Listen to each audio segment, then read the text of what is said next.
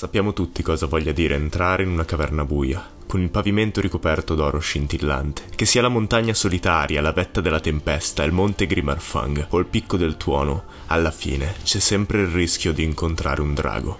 Questa volta sono due.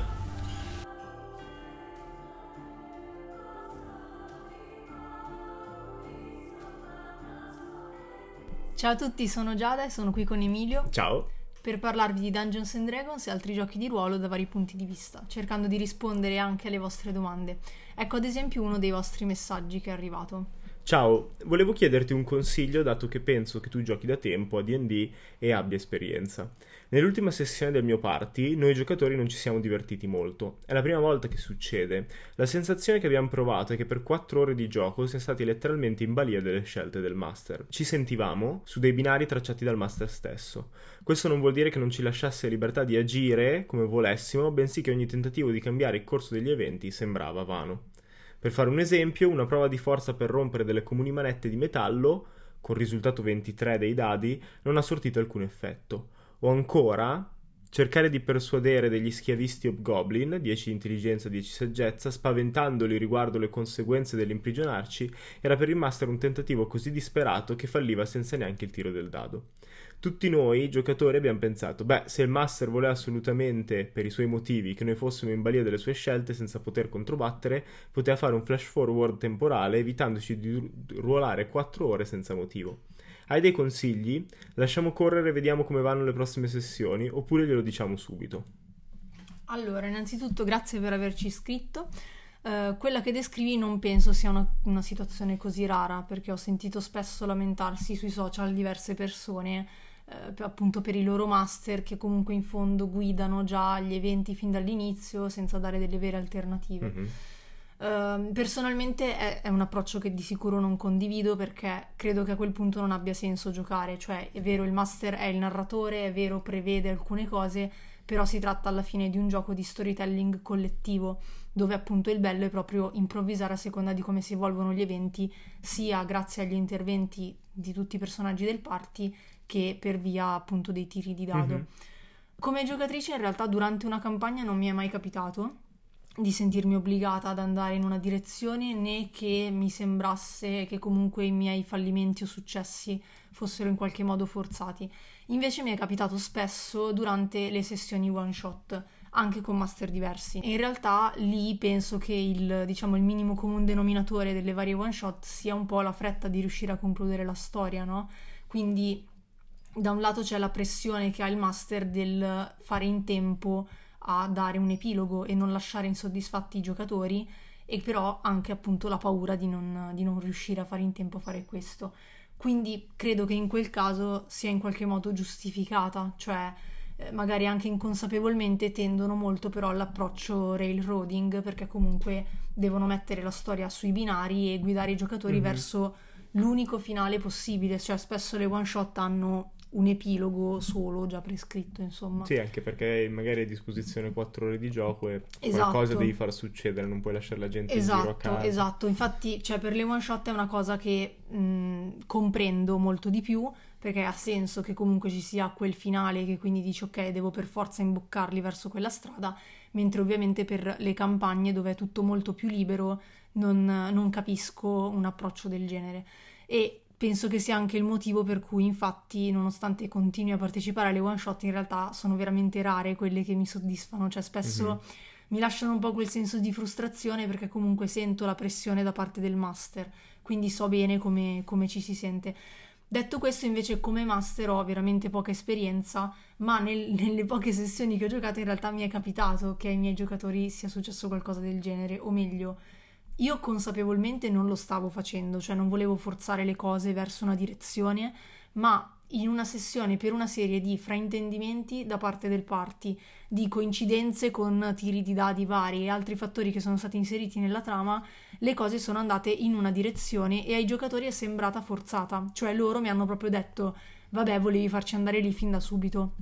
Cosa che non era vera, cioè io non l'avevo preparata, anzi avevo preparato anche tante altre cose e non era neanche quella per cui parteggiavo di più, cioè Mhm. avessi potuto decidere io avrei scelto qualcos'altro. Ehm, quindi questo per dirti che comunque potrebbe anche darsi che abbiate frainteso voi qualcosa, quindi che magari ci siano state appunto delle, cons- delle coincidenze che hanno dato eh, determinate conseguenze e secondo voi magari sono state forzate mentre magari potrebbero appunto essere soltanto dei fraintendimenti. Magari non lo ha fatto apposta. Oppure, come avete pensato voi, voleva effettivamente guidare la storia verso un determinato luogo e a quel punto allora anch'io, come dici tu, avrei preferito un salto temporale eh, in modo da non farvi giocare la parte diciamo obbligata del, del, gioco. Ma quindi secondo te devono parlargli o è meglio sì. se aspettano? Ecco, detto ciò, appunto riguardo ai consigli, il mio primo consiglio è quello di parlare sempre con il master nel modo più trasparente possibile, quindi confessategli che tutto il party ha avuto questa sensazione. Magari anche solo questo spesso basta sistemare la cosa perché lui potrebbe ammettere che magari non aveva fatto in tempo a preparare altre cose, quindi era l'unica cosa di cui si sentiva tranquillo e vi ha spinto lì, eh, non sapeva come gestire una determinata situazione, eccetera, eccetera. O magari appunto salta fuori, come dicevo, che si tratta semplicemente di fraintendimenti e vi fa notare magari eh, le varie coincidenze che si sono susseguite per portarvi in un determinato mm-hmm. posto, come ho fatto io nel caso appunto della sessione che dicevo prima. Ho detto no ragazzi guardate che è successo questo, questo, questo e quindi ha senso che siano andate così le cose. Mm-hmm. Perciò cercate di parlarne ovviamente in modo tranquillo, senza mostrarvi troppo infastiditi dalla cosa, anche perché se è la prima volta che capita, eh, ripeto, secondo me non è stato neanche troppo intenzionale e fate in modo che lui non rimanga traumatizzato da questa cosa, perché altrimenti poi c'è il rischio che entri in un circolo di ansia da prestazione per le sessioni future. Mm-hmm. Però passerei la palla a Emilio, visto che lui ha una carriera da master un po' più lunga. non lunghissima, però. Eh, no, intanto, rispetto a quando abbiamo scritto mm-hmm. questo episodio, sono andato a vedere altre cose sull'argomento. Mm-hmm. E una cosa che ho notato è che il manuale del Dungeon Master affronta il problema mm-hmm. nell'ultima parte e l'affronta parlando dei dadi. Quindi dicendo, perfetto, c'è chi affida molto i dadi, mm-hmm. quindi un 23 su forza spacca di sicuro le manette, ok. cioè se supera, mentre invece ci sono le persone che usano molto meno i dadi, Dungeon Master che usano molto meno i, ma- i dadi e quindi è una narrazione più realistica. Mm-hmm. Io qui vorrei fare il provocatore e dire che secondo me non è questione di stili diversi di gioco, mm. ma è questione di, di, di, cosa pretendono i giocatori. Mm. Cioè, pretendere che i loro personaggi abbiano qualsiasi scelta mm. possibile. Ok. Ok, che io abbia preparato una sessione e quella sessione venga completamente ignorata perché fate un 23 per spaccare le manette, mm. è una pretesa un po' esagerata. Mm. Perché siamo esseri umani anche noi Dungeon Master mm. e quindi abbiamo un tot di materiale che riusciamo a preparare, un certo. tot di certo. cose. Quindi il rischio è che sì, io riesco a farti rompere le manette, mm-hmm. poi c'è mezz'ora di inseguimento e poi ti faccio ricatturare di nuovo, non tanto perché io voglio giocare una campagna Railroad, ma perché mm. io è quello che ho preparato per quell'episodio, per quella puntata. Mm. Ok, quello che dicevi anche tu prima che mm-hmm. magari non era pronto e ha gestito questo modo. In più c'è anche il fatto che va bene che siamo in un mondo fantasy con la magia e tutto, ma tentare soltanto di rompere le manette senza una... adesso magari l'esempio era semplificato per scrivercelo nella mail, però mm. per dire, mi è capitato anche a me più volte, salto il precipizio. Mm-hmm. Ok? E se ti va bene fai un 25, io dovrei raccontare che tu hai saltato 10 metri da fermo, mm-hmm. senza rincorsa né niente, pur di scappare. È un po' irrealistico, cioè è vero che siete eroi, alcuni hanno la magia, alcuni sono particolarmente atletici e tutto, però comunque è una cosa praticamente impossibile. Mm-hmm ok? Fare performance olimpiche dal nulla, dipende sempre che storia si sta narrando e qual è lo stile in generale del gruppo, però bisogna distinguere queste cose quando succede qualcosa di impossibile, alla fine gli Hobgoblin se sono schiavisti, prendere schiavi è il loro mestiere. Mm-hmm. Non, non, penso che sia, è vero, magari non, non sono sveglissimi e non sono saggissimi, però comunque è il loro mestiere, quello su cui vivono. Mm. Quindi uno, uno, schiavo, tutti gli schiavi inizieranno a parlargli, di no, non ci catturare per questo, questo motivo, possiamo pagare il riscatto, non credo che qualcuno si faccia catturare senza. Mm. Quindi provate a pensare anche all'interno della storia. Sì, è vero, potete tentare di convincerli, ma a meno che non preparate voi qualcosa un modo per ingannarli che mentre qualcuno gli dice guardate che abbiamo già i rinforzi dietro l'angolo, altri fanno illusioni per far sembrare gente che sta arrivando e così, mm-hmm. È un po' irrealistico che questi poveri goblin rinuncino al loro mm. fonte di sostentamento. Quindi tu dici um, è vero, è uno storytelling collettivo, potete agire con la storia, potete provare a fare dei, delle prove con i dadi per vedere se le cose funzionano, però fino a un certo punto, cioè sì. se se appunto ci sono delle, delle manette e tu provi a romperle con un 23, Mhm. però io so che nella realtà con, anche con tutta la forza possibile le manette non si rompono, Mhm. non, te, le- non te lo concedo. Se tu mi dici salto giù da un precipizio e fai 25 su eh, acrobazia, ma comunque so Beh, che tu sono moriresti 10 metri di caduta, non- Certo. io non riesco a vedere No, è vero, mi, mi viene in mente anche una volta in cui abbiamo provato a distruggere eh, una bara di Esatto. marmo con una Con una spada. spada. E in effetti in quel caso, cioè, il tiro sulla forza era ok, vediamo quanto si rompe la spada perché... Sì, cioè senso- probabilmente avrei fatto anche intaccare la bara con un tiro alto, però Mm. è mio dovere dirvi guardate che per come descrivo io il mondo, in questo mondo non è possibile spaccare con una No, spada, certo. Perché ci vuole tempo, ci vogliono gli attrezzi giusti, Sì, anche perché ci sono conseguenze, cioè se come precedente metto ok, con particolare forza posso spaccare le manette, mhm. poi vuol dire che puoi piegare barre di ferro, puoi Mm. piegare spade, puoi fare tante cose che normalmente non si Sì. possono fare, capito? E diventa difficile costruire una narrativa dove all'improvviso qualsiasi cosa può essere fatta. Sì, mi viene in mente anche sempre, visto che hai parlato anche di piegare sbarre, cioè c'è successo un po' di volte di essere magari, di che qualcuno fosse finito all'interno di una, Una una prigione prigione o- e provasse no, con forza il guerriero barbaro di turno a, a piegare le sbarre e anche comunque con molta forza non ci riuscisse, piuttosto che il ladro Mhm. provasse a scassinare e cioè in effetti lì dici ok ho provato tutti- tutte le modalità classiche non ci sono riuscito quindi inizi a, Sì, a usare altro- un po' il problem solving ma- alla fine Esatto, anche perché le prigioni sono fatte per non far uscire la gente. Mhm. Ed è vero che siete Certo. eroi straordinari, ma o usate quelle risorse straordinarie che avete, Mhm. oppure cioè, non vedo proprio come si possa uscire. O perlomeno, secondo me, l'onere, de- a prescindere dallo stile di gioco, ci sono anche dungeon master che ti descrivono gli hobgoblin. Mhm. Tu gli dici, ok, ma queste manette in che condizioni sono? Mhm. E il dungeon master ti risponde, secondo Ok. te come sono? L'hai visti che sono sporchi, poco curati, che non mantengono la loro roba? Allora lui, lui mi può dire, ah, mi sembra che siano arrugginite, provo a spaccarle. ok Cioè, è quello che dico, non dico che non ci deve essere scelta e che tutto deve essere eh, su binari preimpostati, però l'onere della costruzione narrativa, se vuoi fare una cosa che è non palesemente assurda, però comunque improbabile, sta sul giocatore. Mhm. Mentre molto spesso si pretende che di- il, il dibattito tra Rail- Railroad e Sandbox Mhm. si basa sul fatto che sono- ci sono giocatori che pretendono di dire no, io vado in quella direzione. Mm. Dove, quando tutta la missione va in quella direzione e tu dici no, ok, vado di là. Che non è il caso che ci hanno scritto Mhm. per mail, no? Qui sembra più una situazione diversa. Però se devi sconfiggere lo stregone nella torre e all'improvviso decidi di andare da una completamente un'altra parte a caso, io devo prepararla quella parte. Mhm. E, e ci ho penso ora a preparare la torre. Cioè, è anche poco rispettoso verso la, la storia andare in una direzione completamente diversa. Mm. Mentre invece se una campagna che è già partita come sandbox, dove si va in giro a fare missioni e fare cose, certo però comunque bisogna avere rispetto narrativo e tentare di costruire una storia, non soltanto pretendere di fare quello che si vuole. Mm.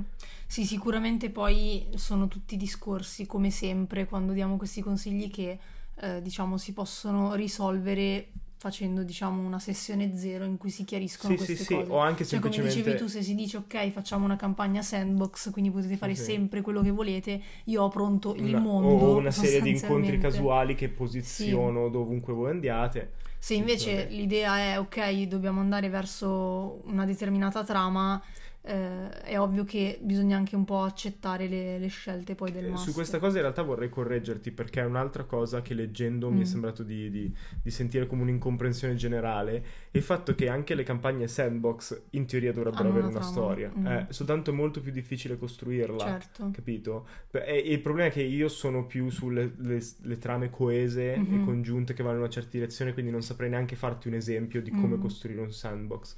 Eh, immagino possa essere una roba alla Dark Souls, dove la Mhm. storia del mondo viene passata tramite la lore Certo. e quindi cioè, la storia è ammazzare il boss, Sì, sì, boss sì. però non c'è una storia coesa.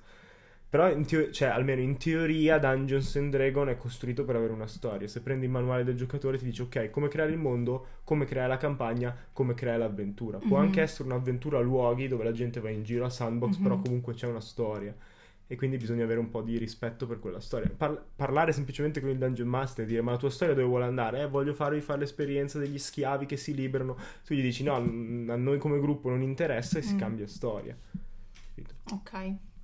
Beh, direi che abbiamo parlato abbastanza e siamo come sempre curiosi di sapere cosa ne pensate anche voi, quindi se avete delle opinioni a riguardo scriveteci o alla mail draghi.microfono-gmail.com oppure in modo più, diciamo, Rapido. rapido eh, potete scrivermi in direct sul mio profilo Instagram che è DNDice.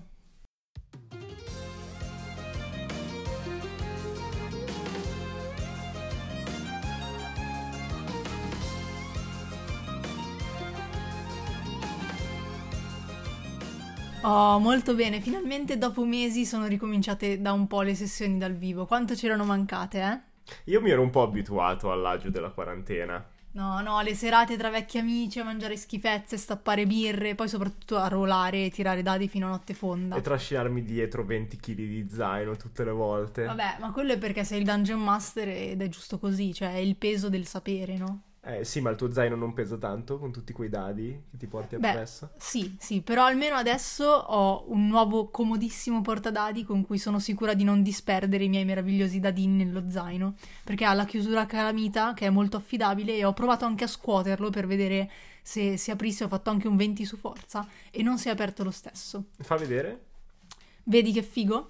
È in legno di ciliegio e anche l'incisione al laser con il simbolo. E poi all'interno soprattutto ha lo spazio per la matita, così la posso tenere sempre lì e quando ovviamente mi dimentico l'astuccio a casa ce l'ho comunque dietro. Sì, ma se lo lasci cadere... E vabbè, sai che sono un po' imbranata, però in realtà sembra che sia fatto apposta per me perché è tagliato apposta per resistere agli urti violenti, quindi anche se cade non si rompe e non si rovinano gli angoli. Figo. Ma quanti dadi puoi portare?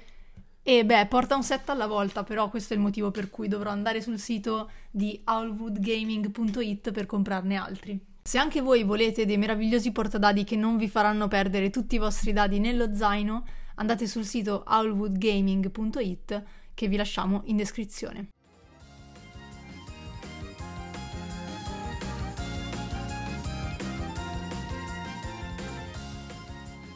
Eccoci arrivati al momento delle news. Oggi portiamo buone novelle dalla Wizard of the Coast, ovvero è in uscita uno dei nuovi manuali, uscirà il 17 novembre 2020 ed è un manuale dedicato diciamo ai giocatori perché dà la possibilità di molte sottoclassi, ma adesso ce ne parlerà bene Emilio, Mhm. ed è Il calderone di tutto di Tasha, che è un titolo terribile in italiano. Sì, ma è ancora peggio da dire in inglese, Immagino, quindi evitiamo.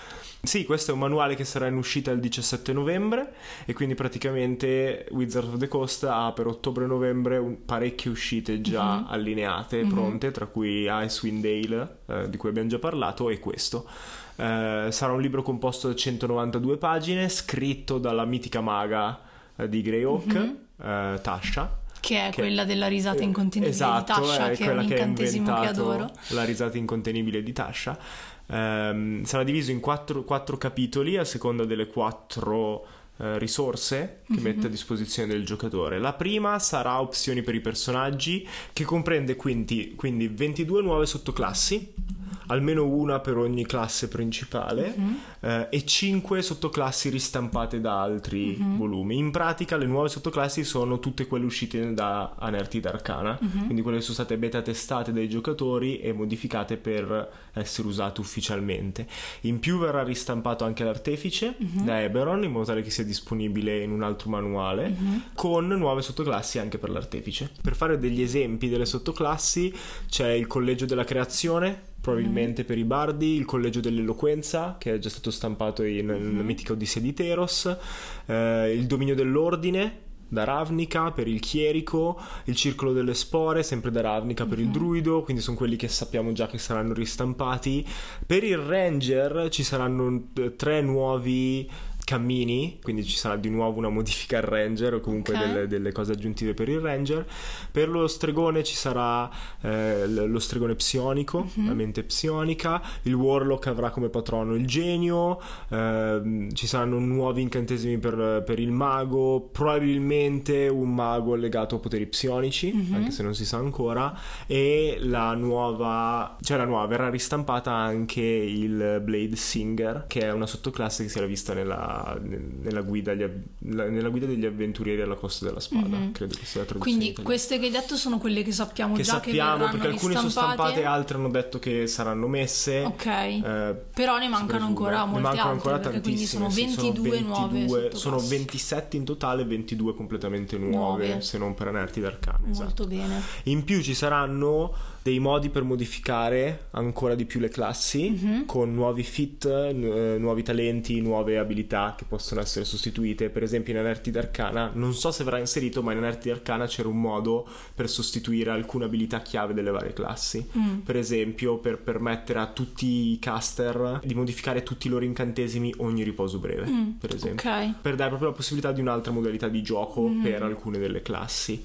In più non finisce qua però la possibilità di modifica che Tasha offre ai giocatori perché verrà creato un nuovo sistema mm-hmm. delle razze, mm-hmm. eh, probabilmente sia per rispondere alle accuse di avere un sistema troppo chiuso, troppo razzista che era pesante per alcune minoranze etniche mm-hmm. che si sentivano mal rappresentate dal gioco, sia per dare più possibilità di modifiche ai personaggi, mm-hmm. che quindi avranno sia possibilità di modificare i modificatori delle razze, mm-hmm. sia proprio di creare discendenze da zero con un nuovo sistema che permette di riempire spazi vuoti, un, mm-hmm probabilmente Figo. con delle tabelle e così via. Eh, la seconda sezione invece comprende nuovi incantesimi, eh, nuovi tratti, come abbiamo detto, mm-hmm. nuovi talenti e nuovi oggetti magici, che non si sa ancora bene come saranno, a parte che ci saranno i tatuaggi mag- magici. Credo che li abbia inventati Mercer o comunque li ha usati Mercer nella mm-hmm. campagna di Critical Role, poi sono stati pubblicati da Nerti d'Arcana mm-hmm. e quindi adesso entreranno in un libro ufficiale. Mm-hmm.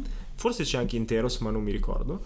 E poi la terza parte invece saranno strumenti per il Dungeon Master, mm-hmm. quindi con sia problemi ambientali, nuovi ambienti magici e sovrannaturali, come fare la sessione zero, che è la cosa mm-hmm. che mi ha reso più interessato di tutte, perché comunque con l'esperienza di Wizard dare suggerimenti su come creare la sessione zero mm-hmm. vuol dire mettere in gioco migliaia di ore di playtest mm-hmm. e della loro esperienza e aiuterà quindi tantissimo i Dungeon Master e nuovi puzzle, nuove trappole, nuovi mm-hmm. problemi da presentare ai giocatori già mm. pronti, che anche quello troverò magnifico. Poi cos'altro c'è? Vediamo. Ci sarà la possibilità di pensare ah, di più al figo. gruppo di cui tra l'altro parleremo tra un paio di episodi, mm-hmm. cioè di avere un patrono per l'intero gruppo, quindi mm-hmm. di, di, avere un gruppo che può essere un sindacato criminale oppure un gruppo di mercenari e così via, avere modi per gestire. Mm-hmm. Credo che sia già in Eberron, tra l'altro, quindi viene rivisto e ampliato qui. Un'altra cosa che sarà introdotta, anche se non so bene in quale se- sezione, sono le regole dei sidekick. Tra l'altro dovrebbe esserci proprio una classe, mm-hmm. il sidekick visto come una classe, okay. per i giocatori che vogliono un'esperienza di gioco più leggera.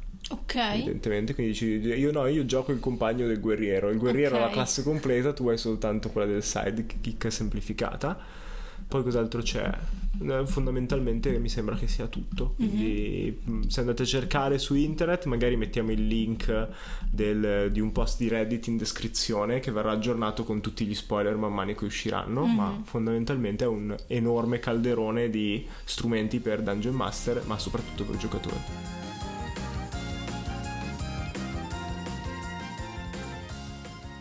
Per l'argomento centrale di oggi abbiamo deciso di provare a parlarvi del perché secondo me, ma penso anche secondo Emilio, uh-huh. i giochi di ruolo dovrebbero essere inseriti a scuola. Uh, innanzitutto è una tematica che personalmente mi interessa molto perché comunque uh, ho studiato scienze dell'educazione, sto finendo di laurearmi in scienze pedagogiche e ho sempre avuto, diciamo, eh, l'idea di portare innovazione all'interno della scuola, mm-hmm. quindi proprio nel modo di fare didattica. Quando poi ho scoperto i giochi di ruolo mi si è aperto un mondo e quindi ho detto ok, potrebbe essere una delle innovazioni all'interno della scuola. Eh, tra l'altro facendo un po' di ricerche ho scoperto che all'estero ci sono già alcune realtà che utilizzano eh, il gioco di ruolo proprio come eh, strumento didattico, quindi mm-hmm. inserito ufficialmente all'interno del curriculum, perciò c'è l'ora in cui giocano mm-hmm. e quell'ora è considerata un'ora eh, a tutti gli effetti didattica, cioè non è un vero e proprio laboratorio. Eh, in Italia questo ovviamente non c'è ancora, eh, però, però, qualcosa si sta muovendo. Qui vorrei citare eh, Riccardo Taurisano e il progetto Gioca Rolando, che è qualcosa che da un po' di anni sta provando a inserire il gioco di ruolo nelle scuole. Hanno iniziato attraverso dei laboratori, Ok. quindi praticamente l'idea è innanzitutto è dedicato alle scuole secondarie di secondo grado, quindi alle superiori, eh, ma anche ad alcune scuole medie.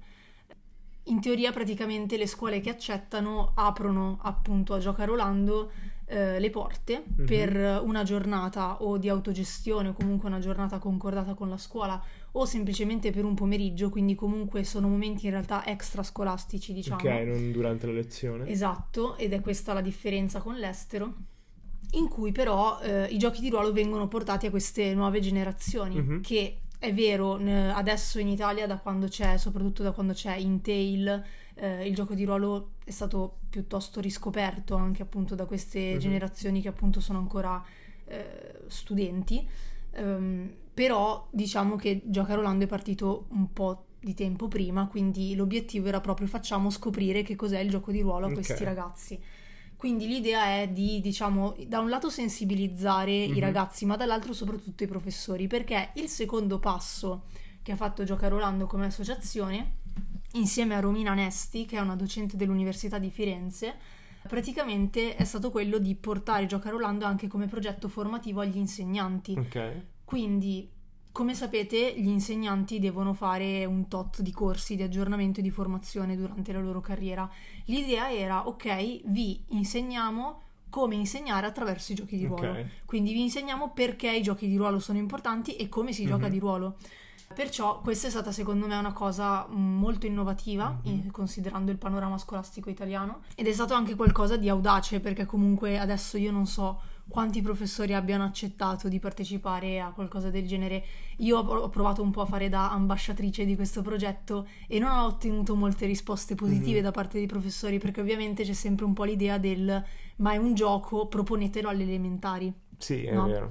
Invece eh, il punto è no, perché è un gioco a cui possono giocare anche gli adulti e che insegna molto anche agli adulti. E che tra l'altro di solito è complesso. quindi, Esatto, cioè, esatto, anzi facile- bisognerebbe adattarlo Eh, probabilmente esatto, per le per le elementari. Eh, e per citare invece un'altra realtà eh, che ho conosciuto da poco, genitori di ruolo, che comunque anche loro incoraggiano il gioco invece appunto con i bambini, quindi si dedicano di più alla fascia delle elementari e incoraggiano sia i- appunto i genitori a giocare insieme ai bambini che hanno iniziato a fare anche loro Mhm. qualche collaborazione all'interno delle scuole. Quindi diciamo che vedo mh, del fermento no? Ok. all'interno del panorama scolastico italiano. Penso che eh, nel giro di qualche anno si riesca a fare eh, un progetto magari appunto più, non so come dire, più integrato, più con- coeso con, e più con la didattica vera e propria. con la didattica Ok. vera e propria. E tra l'altro la- l'Italia mi sembra sia la seconda comunità di D&D al Sì. mondo dopo gli Stati Uniti, quindi Sì, cioè, sì, in realtà la- la- l'interesse c'è. Esatto, sì, infatti, cioè, mh, secondo me dovremmo sfruttare questa cosa e, e poi, vabbè, cioè, il gioco di ruolo, il, il problema è che, come dicevo, mh, c'è questa visione limitata del, ok, va a sviluppare delle capacità trasversali, va a sviluppare delle caratteristiche dell'individuo, tutto molto bello, Mhm, ci mancherebbe educativo, perché questa poi è la risposta che ti danno gli insegnanti, no? Ci mancherebbe educativo molto carino, facciamolo nel dopo scuola. Ok. no? Perché l'idea è sì, ma oltre a quelle cose trasversali che gli passo, non riesco a passargli nient'altro. Sì, diciamo che in Italia abbiamo un po' una didattica di contenuti Sì. più che di capacità Esatto. e quindi viene fuori anche Esatto, cosa. infatti c'è appunto, ci sono appunto nazioni che lo stanno già utilizzando perché hanno una didattica molto diversa dalla nostra. E dove infatti contano di più le capacità trasversali dei contenuti di storia Mhm, mhm. italiana, cioè Sì, tanto italiano, eh. non ti ricorderai mai quando è stata la battaglia di Waterloo. Esatto, però- però magari aver sviluppato empatia ti serve. Ok. Ok. E qui arriviamo alla mia prima domanda. Vai. Che capacità sviluppa il gioco di ruolo? Allora, a parte che in generale il gioco è ampiamente dimostrato che sviluppa eh, l'intelligenza, cioè è, è stato dimostrato che comunque nel momento in cui si gioca vengono- viene sviluppata molto di più la capacità cognitiva Mhm. della, della persona. quindi addirittura cioè, continuare a giocare fino a un'età adulta, se non addirittura fino proprio alla maturità, all'anzianità, ad esempio previene Alzheimer o altre Mhm, malattie mhm. degenerative. Quindi già, que- già per questo dovremmo giocare tutta la vita. Ma inoltre il gioco di ruolo va a sviluppare molto eh, le capacità sociali, quindi l'empatia, perciò va a sviluppare quella capacità di leggere i, eh, gli stati d'animo di un'altra Mhm. persona e l'intelligenza emotiva che è tutto quel- quell'apparato di capacità sociali che appunto comprende sia l'empatia, come ho già detto, che in generale il saper riconoscere anche le proprie emozioni, saperle anche esprimere Mhm. perché comunque alla fine quando ruoliamo è questo che facciamo, cioè immaginiamo come si sente il nostro personaggio e cerchiamo di capire come mostrarlo agli altri. Diciamo che hai più, più prove, no? Provi più Esatto. am- ambienti emotivi diversi che normalmente avresti paura di sperimentare Mm, perché immagino che non esatto. sia piacevole essere minacciati da qualcuno, Certo. invece lì puoi imparare a reagire, a Esattamente, infatti mi piace chiamarla palestra di emozioni. Ok. Perché cioè, è proprio questo, tu eserciti, cioè eserciti proprio come se fossero dei muscoli, Mhm. ok? Eserciti le tue emozioni, il tuo modo di esprimerle, quindi la tua capacità espressiva anche. Ed è qualcosa di molto utile poi nella, nella vita reale, cioè anche solo riconoscerle per se stessi fa tanto. Quindi tu ti eserciti a farlo in un ambiente protetto, perché Ok. comunque sei attorno a un tavolo di gioco con delle persone Mhm. con cui di solito ti trovi abbastanza a tuo agio, perciò mh, cioè, è un modo protetto di, di farlo, come se fosse un tirocinio Mhm. praticamente. A me è capitato, per esempio, di fare D&D con ragazzi, Mhm. eh, ragazzi più giovani e anche ragazzi verso i 18-19 anni. E in, in entrambi i gruppi ho visto che una delle prime cose che succede è che reagiscono come un videogioco ai Mhm. personaggi, quindi li derubano, li uccidono senza Mhm. farsi problemi, come se fosse famosi giochi, Mhm. spara tutto e così via. Poi però c'è un momento di realizzazione in cui magari io gli faccio vedere ancora il mercante che hanno derubato, che adesso è povero ed è Mhm. per strada, in cui sono lì e dicono "Ah, oh mio dio, iniziano ad cosa avere i sensi di causato?" colpa Sì. e vanno ad aiutarlo, lo aiutano a riaprire il gi- negozio che è veramente assurda come cosa, Mhm. cioè è, è un livello in più rispetto, Certo. rispetto a un gioco normale, no? Esatto, ed è il motivo per cui è un gioco educativo. Poi, mh, allora, anche qui c'è un dibattito sul fatto che un- il gioco in sé non dovrebbe avere uno scopo, Mhm. cioè uno scopo al di fuori del gioco per essere considerato un gioco. Ma la cosa bella, secondo me, dei giochi di ruolo è che di fatto quando tu giochi non ti rendi conto che lo stai facendo perché è un gioco educativo, Mhm, cioè tu mhm. giochi perché ti piace giocare, perché ti piace divertirti. Il fatto che poi abbia tutta una serie di eh, conseguenze di che, sono, che sono effetti collaterali positivi è, è solo un bene per noi. Sì, sì, diciamo che non è, non è una lezione frontale. No, esatto. Non è che ti dico, ok, l'empatia è questo, adesso facciamo una Esatto, prova. esatto, esatto. Cioè ti faccio direttamente esercitare quella cosa, ma non è che lo faccio dicendo ok, gli preparo questa sessione fatta apposta così perché così sviluppano quello. Cioè Sì, io si- preparo... Si, può anche fare, immagino. Sì, sì, dire, infatti poi di, di questo cosa, sì, però... sì, sì, però di questo infatti poi parlerò dopo di, Ok. di come inserire alcune cose. Però il senso è, cioè, nel momento in cui giocano i ragazzi non si rendono conto di questa cosa, cioè non, sì. non pensano mi sta facendo fare questa cosa perché vuole che io capisca cos'è l'empatia, Mhm. la provano e basta, capito? Sì, sì, sì.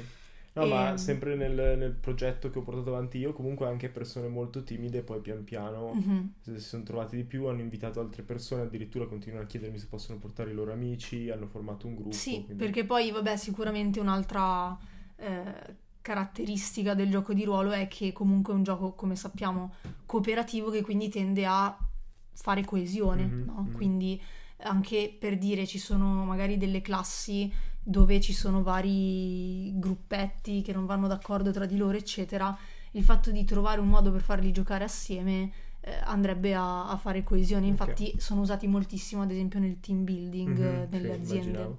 Infatti sarebbe utile da usare anche sui professori per Sì, quello. ad- esatto, cioè sarebbe interessante anche proprio far giocare il collegio di classe. Eh sì, visto che raramente Io sono voglio fare collegio. questo, voglio fare questo, cioè io voglio far giocare i professori perché così si uniscono tra di loro e magari riescono a fare cose sensate. Ma comunque eh, l'altra capacità è sicuramente il problem solving, Ok. dicevamo anche prima.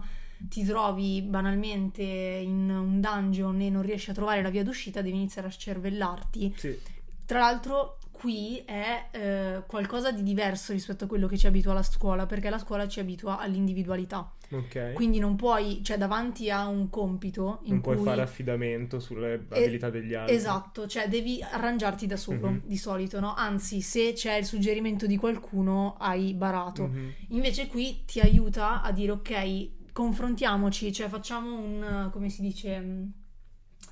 uh, Non so il termine tecnico. No, eh, Gruppo. no, quando, quando butti tutte le parole. Ecco, facciamo una sorta... Ok. Facciamo una sorta di brainstorming, no? Delle soluzioni che potrebbero esserci per dire, cioè ci concentriamo tutti insieme, ci confrontiamo e Ok. troviamo una soluzione. Che in realtà è molto più utile poi. Sì, è più realistico. Cioè, esatto, cioè, ne- quando tu esci fuori dalla scuola e sei abituato a dovertela cavare da solo, poi in Mhm. realtà ti rendi conto di dipendere da un sacco di altre persone che dovrai Sì, sì, avere sì. accanto a te. Sì, di sicuro. E, e poi, vabbè, ovviamente la stimolazione della creatività e dell'immaginazione, che non è una cosa scontata nella scuola, perché in realtà a partire già dalle scuole medie iniziamo a tralasciarla. Cioè, fino a quando sei alle elementari ti dicono inventa la storia, scrivi il tema su Mhm. questo, quest'altro. Già dalle medie inizia ad essere scrivi il diario, scrivi la lettera Sì, e poi diventano diventa saggi scrivi il brevi, saggio analisi del breve, testo. dobbiamo no? fare sto paper.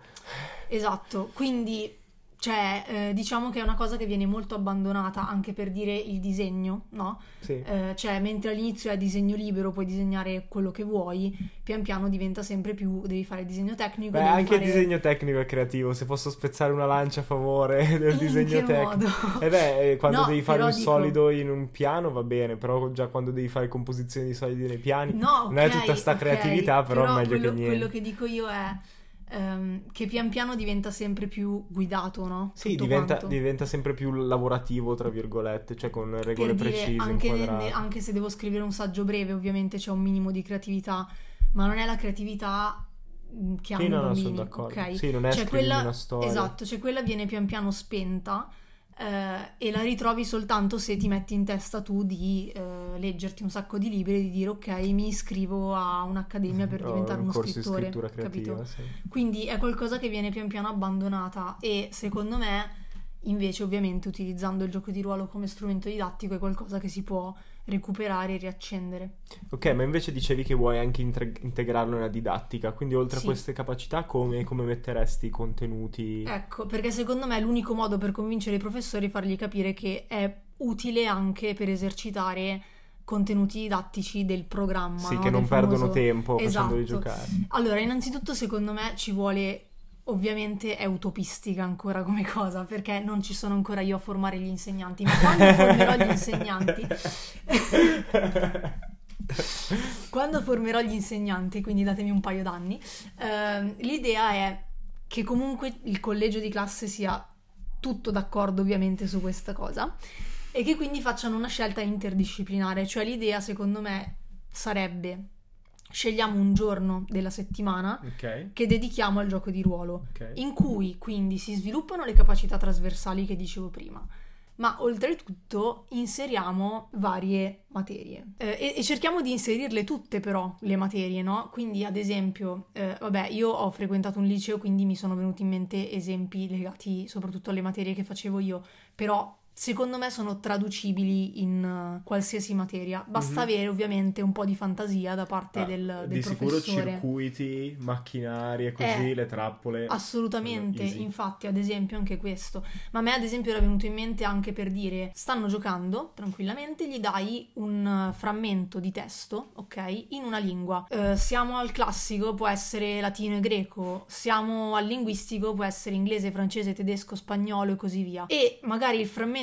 di, quella, di, di quel testo potrebbe essere, che ne so, la spiegazione di un'arma piuttosto che di un'arma magica piuttosto che eh, il contenuto di una Mhm. boccetta misteriosa, potrebbe essere quindi un veleno piuttosto che invece un- una pozione di guarigione, per dire. Mhm. Quindi loro sono spinti dal fatto che comunque gli serve nel gioco a mettere in pratica le loro, mm, Sì, eh, le loro skill, diciamo. Conoscenze. E ovviamente cioè, è anche eh, facilmente integrabile nel gioco perché basta dire ok, voi parlate solo il comune, tutti Sì. quanti, e eh, trovate questo pezzo, no? Elfo E- che ovviamente parla esatto. inglese britannico.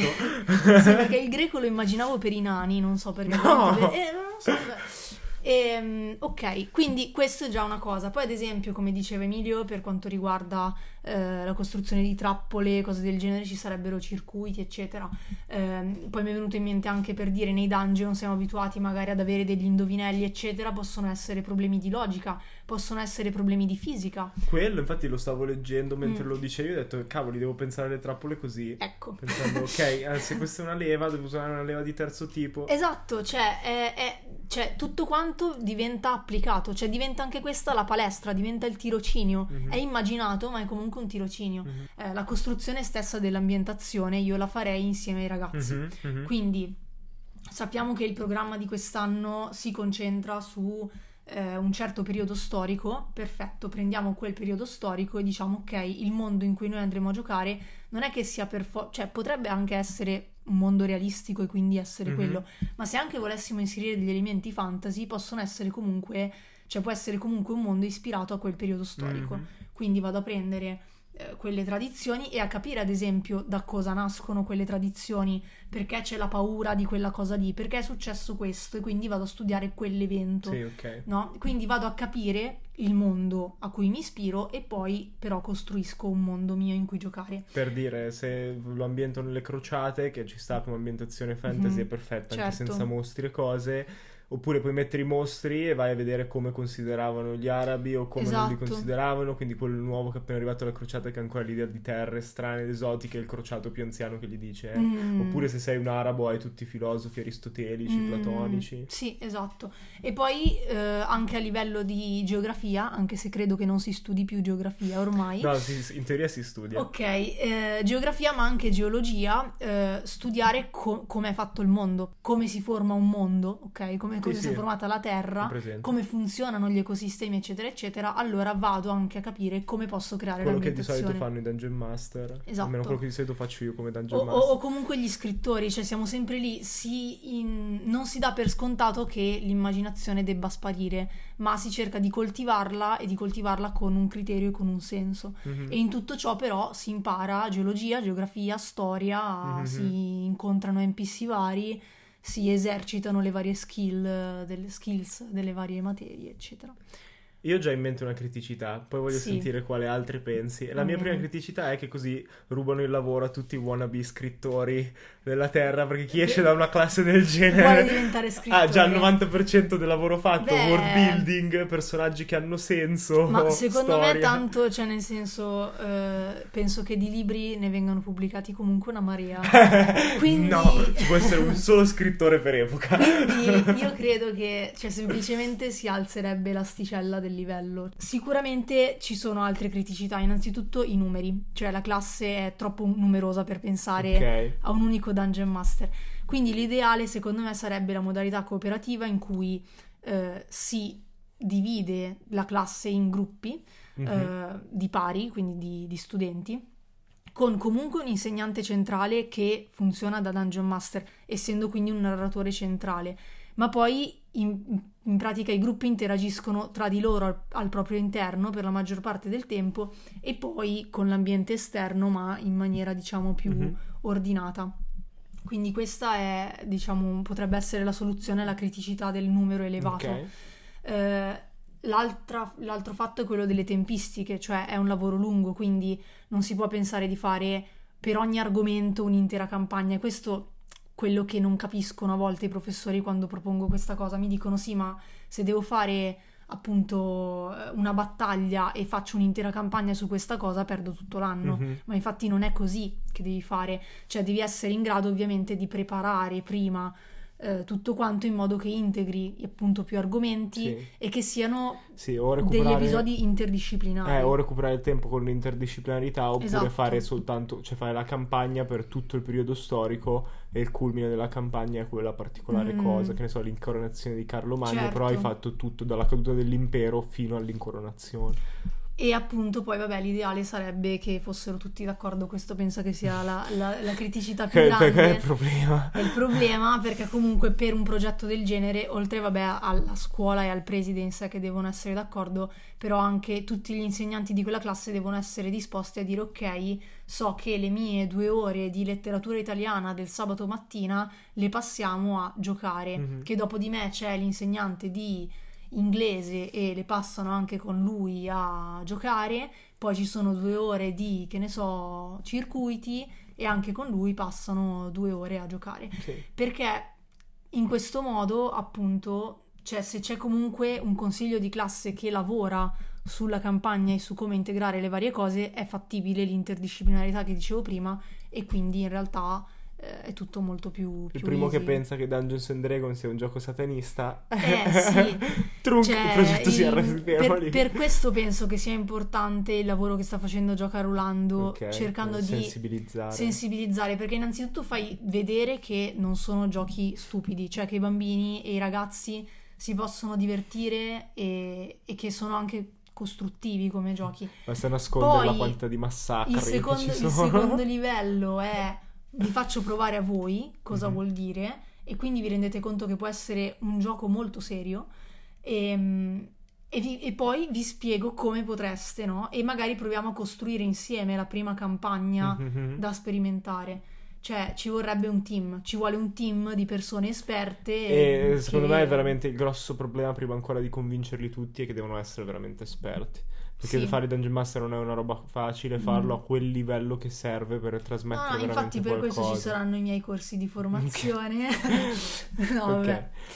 E poi tra l'altro l'altra cosa che adesso abbiamo comunque fatto esempi da Dungeons and Dragons, però in realtà esistono anche giochi molto più semplici, Certo, dove molto più basati sulla narrazione che magari sarebbero più comodi. Sì, sì, sì, assolutamente. Infatti, cioè io infatti ho parlato sempre di GDR sì, in sì, no, generale. dico io che ho fatto lo scemo. Perché, no, beh, perché assolutamente, cioè, poi dipende dal, appunto, dal livello di preparazione che vogliono avere i professori. Sicuramente preparare delle campagne più narrative e più autogestite da Mhm. parte dei giocatori è più facile anche Sì, per sì, loro. mm, E, e magari funziona anche meglio per alcune cose. Quindi in realtà. sì. Eh, perché quella cosa che mi ha sempre un po' preoccupato del versante educativo di Dungeons and Dragons è che è un gioco fatto per il combattimento. Mhm. Sì, sì, sì. Mentre ci sono altri giochi dove il combattimento è una scelta del giocatore più una conseguenza narrativa che un effettivo che un'effettiva meccanica. Mhm. Sì, no, infatti sicuramente è, è tutto un argomento al momento molto ipotetico ehm, che secondo me cioè, ha delle- degli ottimi spunti da cui si potrebbero trarre tante, co- tante cose. Bisognerebbe studiare, cioè Sì, bisognerebbe studiare sopra. proprio il design dei giochi, capire Mhm. come introdurli prima di tutto ai professori e poi Sì, come o addirittura creare un design ad adattarli. hoc. Esatto, sì, sì, sì. Però, cioè, secondo me, fatte le varie riflessioni che ho fatto, non è una cosa impossibile, cioè non è una cosa che fa perdere tempo, è semplicemente un'altra modalità di intendere la scuola. E purtroppo, lo dico sempre, noi siamo fermi al 1923 con la scuola. Sono passati quasi 100 anni.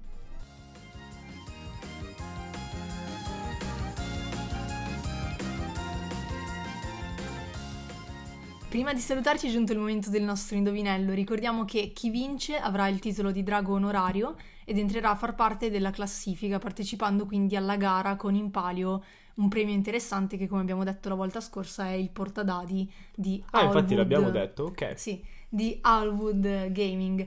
Ehm, il campionato si chiuderà a fine dicembre e lì annunceremo il primo classificato, appunto.